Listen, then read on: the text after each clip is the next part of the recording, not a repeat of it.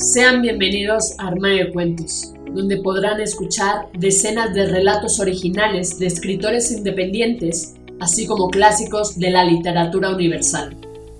Sin más dilación, comenzamos.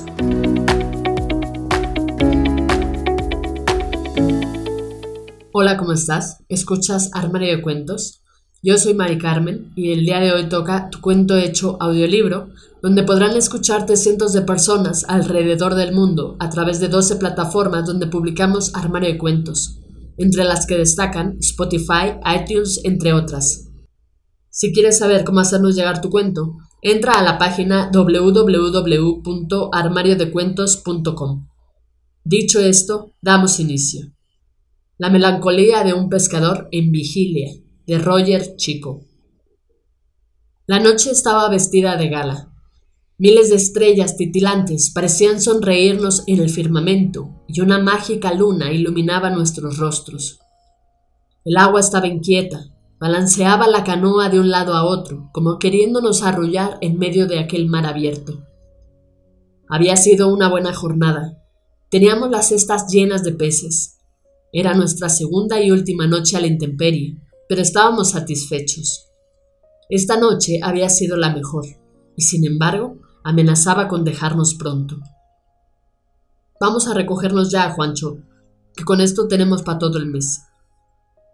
Juancho, mi hermano, limpiaba la canoa de algunas algas que se habían colado en la red mientras me escuchaba. Bendito sea Dios que nos bendijo con tanta suerte. Me reí un poco al escucharlo. Pero Juancho, no llames suerte a lo bendito, mijo. Ha sido el favor de Diosito el que nos ha dado tanto, no el azar. Juancho solo asintió y terminó con las algas para tomar el remo y apoyarme en la labor que yo ya había iniciado.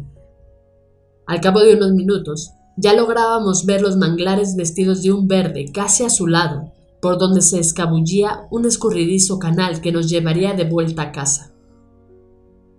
Oye eso, Juancho, los peladitos madrugándole a las velas, carajo. Y eso no es nada. Mira, mira. Algunos juegos pirotécnicos empezaron a explotar y a brillar en el cielo como celebrando nuestra llegada.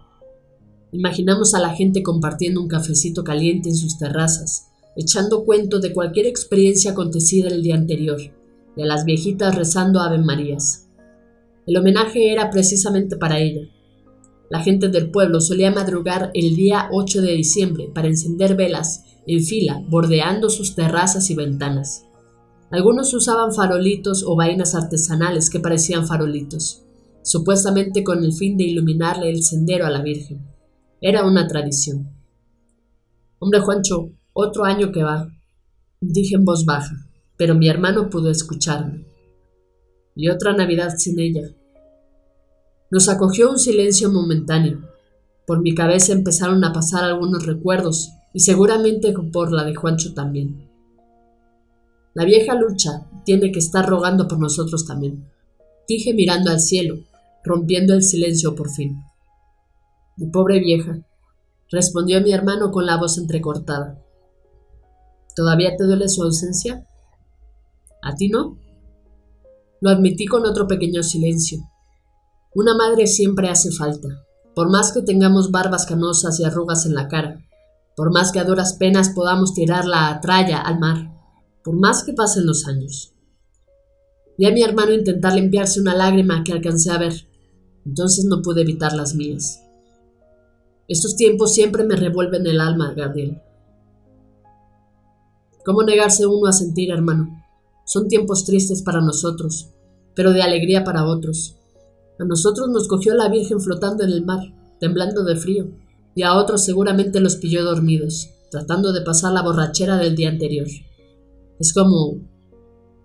es como es.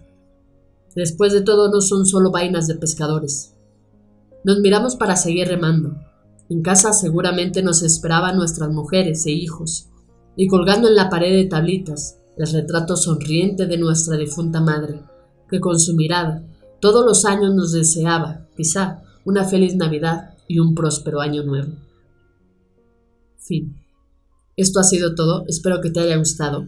Si fue así, compártelo con todos tus amigos. No olvides comentar qué te pareció este relato de Roger Chico Recuerda seguirnos en nuestras redes sociales, Facebook, Twitter e Instagram. Nos encuentras como Armario de Cuentos. Con esto me despido. Cuídate mucho. Hasta la próxima.